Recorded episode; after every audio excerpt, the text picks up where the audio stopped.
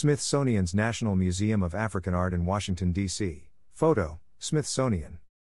The Smithsonian's National Museum of African Art will host Plus 234 Connect, a unique five day cinematic and exhibition experience celebrating the art, people, and cinema of Nigeria, Wednesday, September 28 through Sunday, October 2.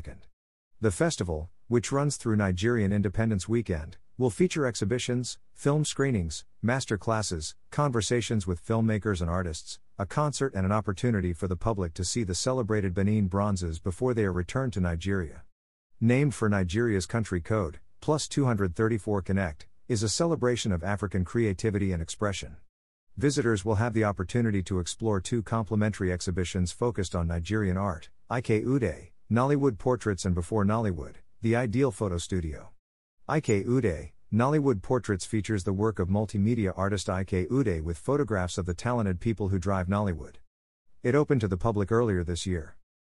Before Nollywood, the Ideal Photo Studio, which opens Tuesday, September 27th, will celebrate the photography of Solomon Osagie Alonge, 1911 to 1994, an important figure in early Nigerian studio photography, and the owner of Ideal Photo Studio, the first commercial photography studio in Benin City.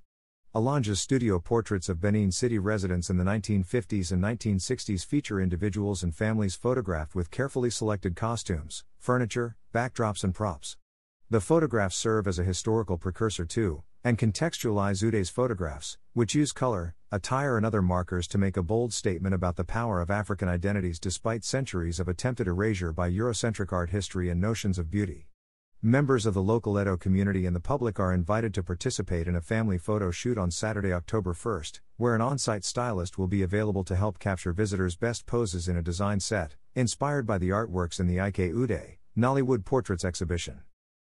A full schedule of festival programs can be found on the museum's website.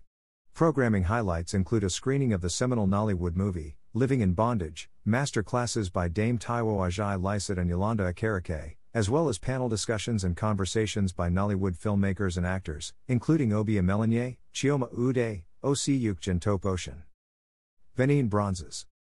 From September 27 through October 11, Visitors will also have a final opportunity to appreciate the beauty and creativity of a selection of Benin bronzes, which were part of the museum's Benin Royal Art Collection, due to be officially deaccessioned and returned to Nigeria in a private ceremony October 11. There will also be a screening of the film Invasion 1897, which tells the story of the British invasion and looting of the Kingdom of Benin, followed by a conversation on the calls for restitution, reparations, and the return of artworks to Nigeria. The discussion will include the film's director Lancelot Imasuen, artist Victor Ehikhamenor, and Professor Abba Director General of Nigeria's National Commission for Museums and Monuments. About the National Museum of African Art.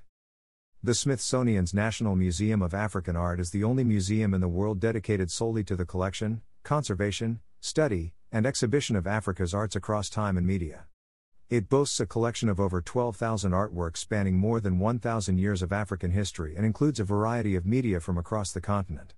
The museum has a new mission to become a 21st century global African art museum by reimagining itself, art experiences, knowledge production, collections, and practices, to better contribute to regenerative art ecosystems on the continent and throughout the diaspora. The aim is to not just be about Africa but to be of Africa and for Africans in the US, in Africa, and globally. More information is available on the museum's website. Follow the museum on Twitter, YouTube, Instagram, and Facebook.